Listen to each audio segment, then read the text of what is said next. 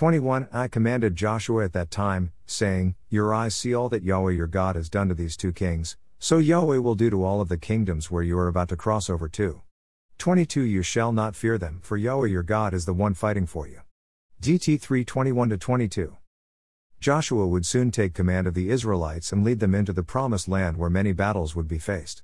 Moses gave encouragement to him by reminding him of how the Lord had given victory over the two kings and that he would not be fighting alone or depending on his own strength or the strength of the military force, God would be fighting for him.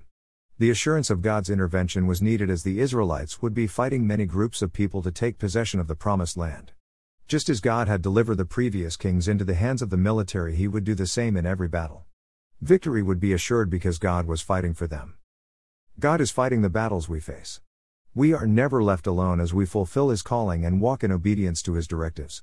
He will not allow the enemy to defeat us but will lead us in victory.